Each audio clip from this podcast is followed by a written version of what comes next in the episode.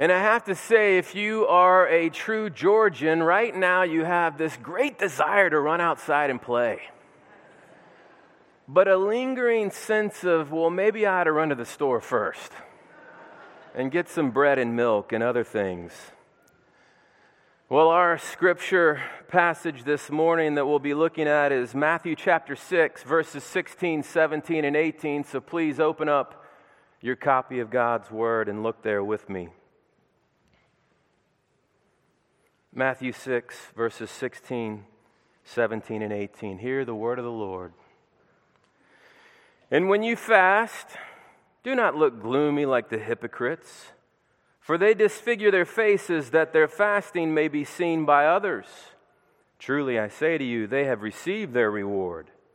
But when you fast, anoint your head and wash your face, that your fasting may not be seen by others, but by your Father who is in secret. And your Father who sees in secret will reward you.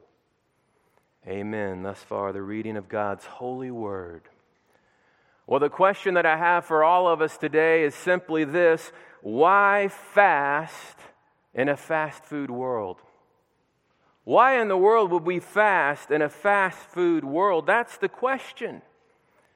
Because you see, our humanistic culture is dominated by the worldview that the only thing that really matters is matter itself. That's what matters, matter.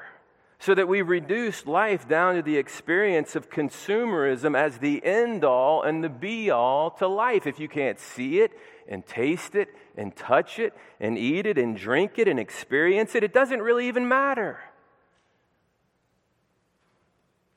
Why fast in a fast food world? That's absurd.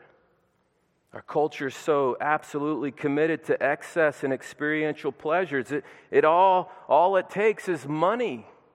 Money for us, it enables us, it drives us to, to pursue the appetites of our flesh for whatever, whatever we want, to serve sin and self instead of the God of creation and redemption. And this is the tragedy because deep down inside of every human being, there's a desire for wholeness and peace and true satisfaction. And sinners are trying to find that. They're struggling to find that. But the peace and the resolution and the acceptance, it only comes through the gift of God and the person and work of Jesus Christ. And by God's grace, when a person experiences the peace of Christ deep down in their heart and soul, they come alive to this joy of, of deep communion and union with Jesus. And such a heart longs all the more to experience this union and communion. And that's why the gift of prayer is the chief duty and delight and the greatest gift that God gives us in experiencing life in Christ as individual believers. Communion anywhere, anytime, and to assist us in this gift. The Lord's given us another gift to strengthen us in this gift the gift of fasting and praying. Well, as we carry on in our short series on all prayer, to make all manner of prayers all the time as a congregation, the elders have called us to this we find ourselves yet again in the Sermon on the Mount for a second Sunday in, in a row. So, what's the, the biblical context for our verses? What's the biblical context here in the Sermon on the Mount? What in the world is the Sermon on the Mount? We're in the heart of it here in chapter 6. Well, the Sermon on the Mount is the greatest sermon that was ever preached. The Sermon on the Mount is the word preached by the Word made flesh, Jesus the Christ the one who came forth opening his mouth as the King of kings with his message of the kingdom. It's a summation of Christ's message about his kingdom and in the nature of the kingdom and the nature of his work. That's what the Sermon on the Mount is. Jesus describes for his lambs the glory of his ministry and the glory of the ministry of the Holy Spirit and what that does in and through his children by the grace of God. It's glorious. We have to remember that Jesus is not describing for us what we must do to become Christians in the Sermon on the Mount. Absolutely not.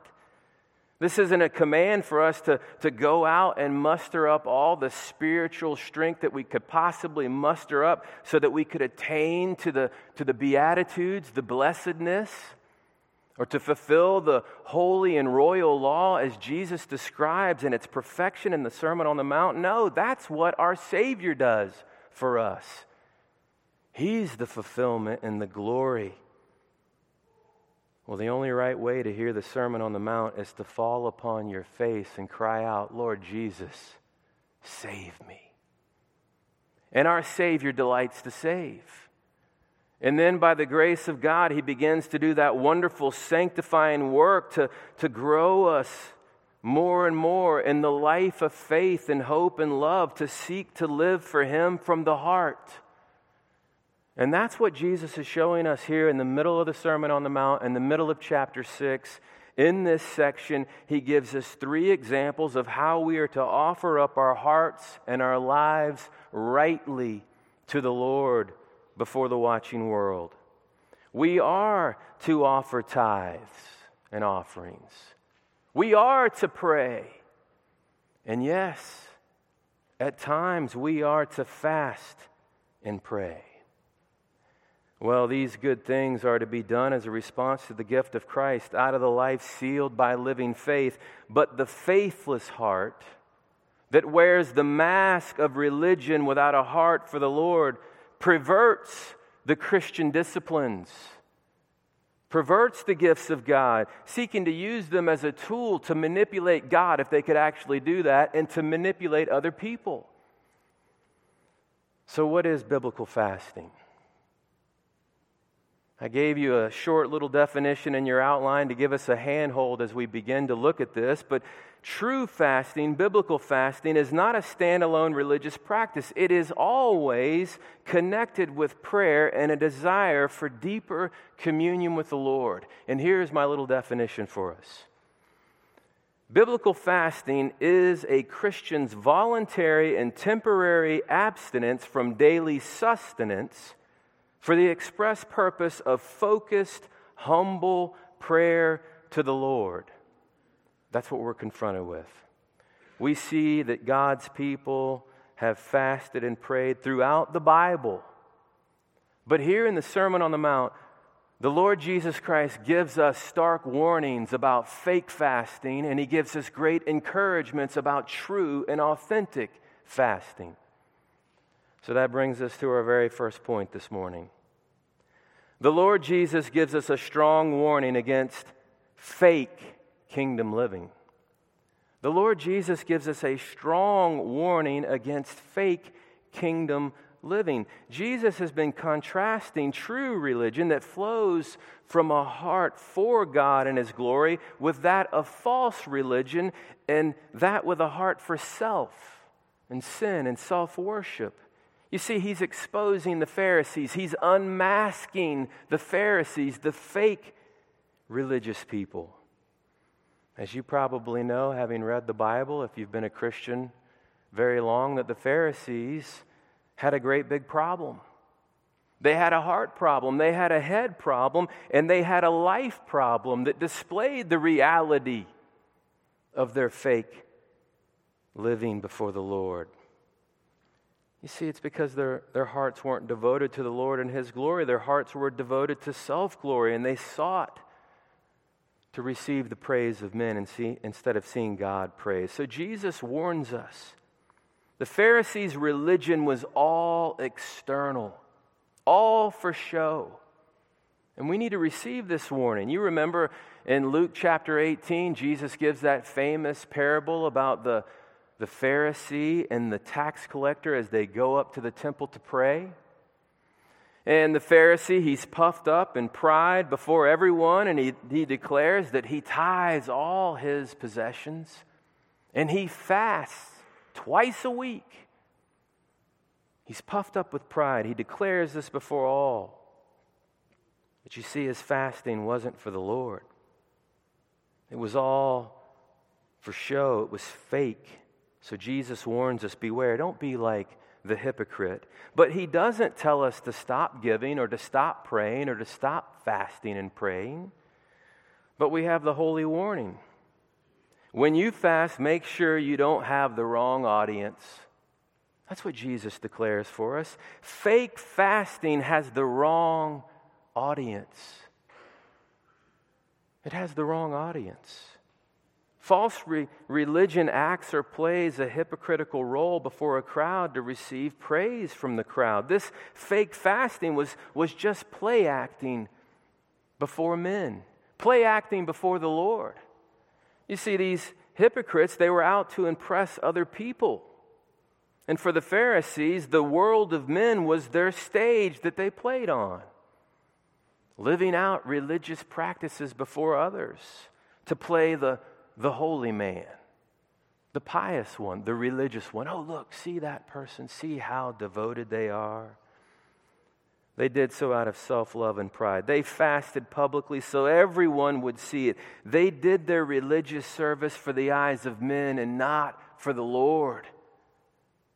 Brothers and sisters, as we serve the body of Christ, we need to examine our own hearts and lives. As we serve, who do we do it for? As we gather for worship, as we serve in the church as officers, as we serve as, as leaders of small group leaders or Sunday school teachers, or as we gather together for prayer services or whatever, do we do it coram deo? Do we do it knowing that God is forever and always with me and watching me and seeing my heart and knowing all things? Do we do it for Him as our supreme and only audience, really? Do we do our works before the Lord knowing that He sees all? Well, fake fasting has the wrong audience, but it also has the wrong motive.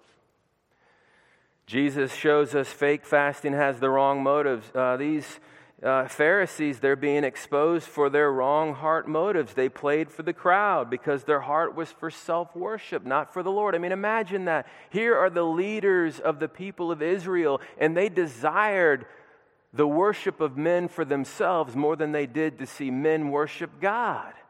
They should have known better. And you know, when we see hypocrisy, it, it's repugnant to us in all of its forms, especially political hypocrisy, but how much more religious hypocrisy? It's so off putting, it's so disgusting. Well, Jesus exposes them and condemns the motives of these Pharisees. They didn't fast and pray in order to experience deeper communion with the Lord, but to receive the praise of men. How sad. So, again, brothers and sisters, we have to check our hearts and our own motives. We must check our heart motives in whatever we're doing in the name of the Lord. Who is it that we truly serve? Who is it that we're doing it for? Well, fake fasting has the wrong audience, it has the wrong motive, and it also has the wrong re- reward. That's what Jesus shows us. Fake fasting has a worthless reward. You see, the fake believer, make believing and playing as a religious person, receives this pathetic reward of five minutes of fame. An attaboy from another sinner. A momentary, little worthless reward that's followed by an eternity of judgment. Well, Praise the Lord. Jesus teaches us the holy corrective for fake fasting and, and praying. And that brings us to our second main point this morning. The Lord Jesus gives us a strong encouragement to run in the way of faithful kingdom living. What a joy, the corrective. He gives us a strong encouragement to run in the way of faithful kingdom living. Now, notice this Jesus does not say, if you fast. But he says twice, when you fast. This is the way that you're supposed to do it. Anoint your head, wash your face, get up, take a shower, be presentable, be well groomed, and go forth in the quiet of your own heart with the Lord in what you're doing, fasting and praying. You see, there's an expectation by our Savior that we will engage in this blessed gift of fasting for the purpose of blessing our prayer times at seasons in our lives when we're faced with difficult things. But you see, non believers look at fasting and consider it crazy. Of course they do. But sadly, many evangelicals would say it's just legalistic practice, and that really the Christian life is just always and forever about celebration. I'm living my best life now. The Christian life is always and forever a celebration, it's always a feast. But you see, Jesus knows better because we're not in heaven yet. And all of life is not a celebration and a feast. He knows that we need to fast and to pray at times in our lives, to submit to His word and to be blessed. And so we have to see this glorious truth if we're going to enter into the reality of true fasting and pray, praying. And that's simply this it's supernatural, really. Faithful fasting is only practiced as a response to God's gift of grace in Christ. We have to see this, we have to receive it, we have to rejoice in it because it's part of the gospel. Faithful fasting is only practiced as a response to God's gift of grace in Christ. You see, this is important. Everywhere we see fasting throughout the scripture, it's voluntary except for one place. Fasting is mentioned throughout the scriptures. But there is only one fast commanded by the Lord explicitly. Did you know that? And that's the Day of Atonement. Yom Kippur in Leviticus 23 the only explicit command for God's people to fast, a total fast, no drinking, no eating, the Day of Atonement. It was to begin from sunset and run through sunset on the 10th day of the seventh month on the Hebrew calendar, the Day of Atonement. The day of the great sacrifice, year after year, that pointed the people to the coming of the sacrifice to bring peace between God and man. So, how can our fasting and praying be blessed? How can anyone experience God's grace? Well, it's because the only human being that has ever lived that did not need to humble himself and pray and did not need a day of atonement came forth in the glory and the mystery of the gospel and humbled himself, pouring himself out in his life on the cross for the sins of his people the Lamb of God, to pay our sin debt, in the glory of his earthly ministry, to live out in perfection and wonder and joy and absolute obedience to the law of God, so that he might clothe us with his righteousness as we're forgiven in the gift of God's grace, so that as we fast and pray as new creatures, through Christ, our prayers go up to the Father and they are answered. You see, Jesus is the fulfillment of the Day of Atonement. And the gospel alone creates true worshipers and true people of life and thanksgiving and, and joy with mind and heart to serve the Lord because Christ, the Passover lamb, has been sacrificed. So we can keep the feast of fasting and pray to the Lord. He's the true sin offering so that fallen sinners can be forgiven and brought into fellowship. At the fall, the tragedy of alienation with God began and grew uglier and uglier as more and more people were brought into this broken world. So that sinners are separated from God, under the judgment of God, at enmity with God, a hostility with God. And Christ came forth as the one who would bring us back at one with the Lord through the gospel. What a glory! Only objects of God's grace in Christ, who were once dead in sins and trespasses and yet born again, made alive again of Christ, can fast and pray and be blessed by our Heavenly Father. Such a life will grow more and more beautiful by the gospel, and that's what Jesus is teaching us here. Jesus teaches us here that it's beautiful. Fasting Faithful fasting is part of a living prayer life that looks to God alone as the greatest treasure and joy through a life of union and communion with Christ. That's what we need to see. That's what he's pointing us to. Faithful fasting is part of a living prayer life that looks to God alone as the greatest treasure and joy through a life of union and communion with Christ. You know, you can pray without fasting, but you cannot biblically fast without praying. And prayer is this daily and ongoing gift of communion with Him, and it's a, a wonderful blessing that we have the gift of fasting that comes along that helps us in our prayers, it supercharges our prayers. In the seasons of our lives when we need this, we're, we're humbled in our hearts. When we fast, we focus intentionally upon the Lord and some need, and we go to Him with living faith and we pray. You see, Jesus assumes that His followers will pray and fast privately.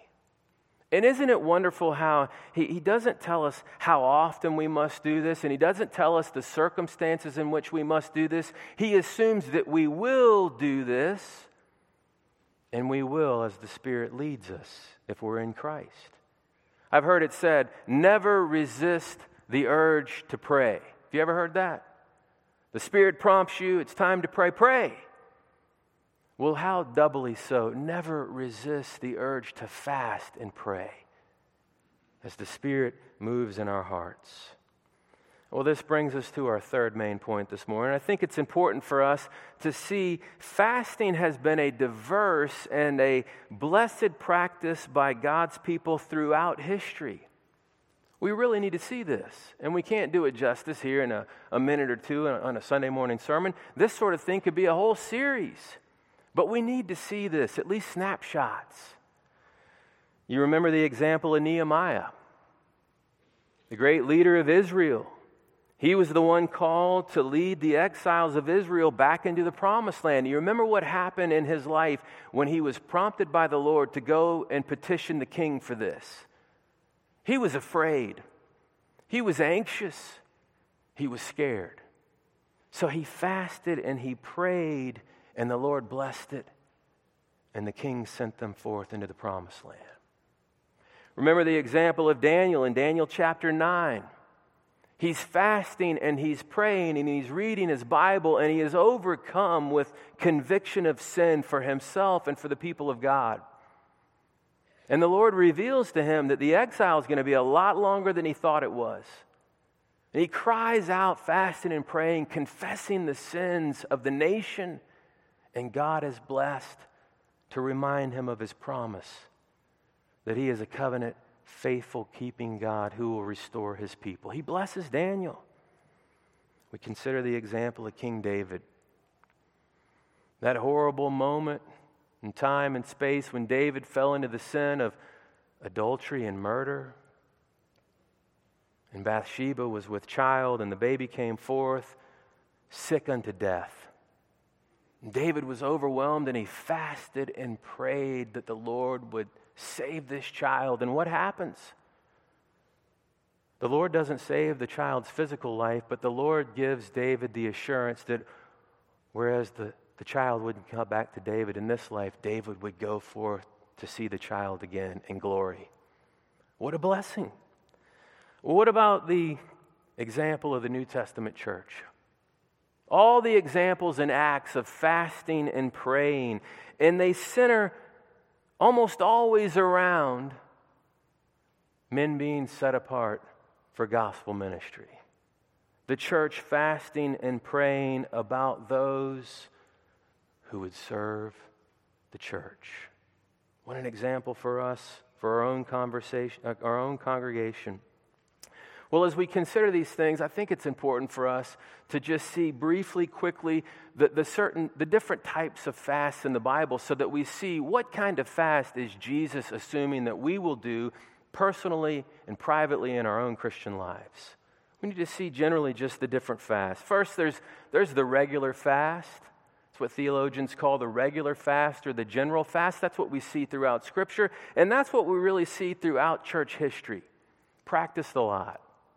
And it's not a fasting from, from drink, it's a fasting from food for a period of time. And usually it was sunrise to sunset. And what would usually take place is, is uh, the, the Christian would, would watch the sun rise and remember that the Son of Righteousness has been raised from the dead with healing in his wings. And then that person would deny themselves the three meals of the day for the specific purpose of dedicated prayer. And if you think about it, even in our own culture, how much time do we spend shopping and cooking and eating and cleaning up? Maybe not you kids, but everybody else. If we set aside three meals in a day, we have a lot more time to pray, don't we? How much more for these ancient people? So that's the, the regular fast. Set aside, humble themselves, seek the Lord for specific things. Then there's the partial fast. We see that in the life of Daniel. Daniel and his, his three friends, you know, they don't abstain from all food, just some food. Remember what the food was? The food from the king's table, the pagan king and his wine. A partial fast. They ate vegetables and they drank water, and the Lord blessed it. They were set apart for a holy purpose. Then we see absolute fasts in the Bible. As we talked about Yom Kippur, the Day of Atonement, an absolute fast is no eating and no drinking. We see this in Ezra chapter 10, the example of this. And we also see the reality that sometimes, very rarely, an absolute fast turns into a supernatural fast. When Moses was called up onto Mount Sinai for 40 days and 40 nights, an absolute fast of no eating or drinking to receive the law of God to bless the people of God. You can't live for 40 days and 40 nights without food and water. But supernaturally, the Lord saved his life and protected him. Well, there are congregational fasts and there are corporate fasts, and interestingly, there are national fasts. Even pagan nations fast, we've seen in Scripture. When God called Jonah to go to Nineveh to preach the word of judgment, what happened? The Spirit of the Lord struck the king of Nineveh with great repentance and conviction, and he called for a national fast that everybody would lament and cry out to the Lord. And he blessed them. Well, then we come to the fast that Jesus is calling us to keep the private fast. This is what Christ is speaking of here in Matthew chapter 6. It's the ordinary, ongoing gift of fasting for God's people for the purpose of devoted prayer individually in your life as you live for the Lord. We humble our hearts. We sacrifice the comfort of food to focus on something particular, something important, devoting ourselves earnestly to prayer for a particular reason in a particular season, and the Lord promises to bless it. Don't you see the glory of this as we humble ourselves? We come in under the mighty hand of God's word of truth, and we come to the bread of life and we, re- we, we receive his promise and we believe his promise that man doesn't live by bread alone, but by every word that comes forth from the mouth of God. And that there is something more important to our lives than simply being filled up with physical food and drink. It's to be filled up with the Word of God and the Spirit of God. And it's true, we can't live very long without physical food and drink. But we can't truly live without spiritual food and drink from our Lord. And so when we abstain from food, things get really serious, don't they? I mean, I know that as a dad that takes the family on road trips. You know, we get an hour down the road and it's clamoring for food. Um, maybe that's been your experience. Things get very serious when people are hungry.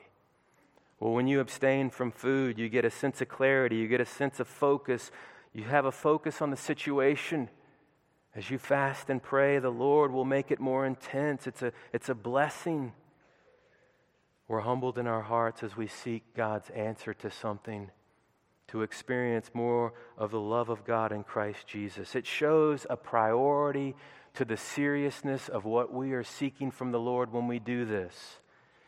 So Jesus teaches us, brothers and sisters, very clearly that his followers will fast and pray simply for the glory of God and the pleasure of our Heavenly Father and for the good of our lives.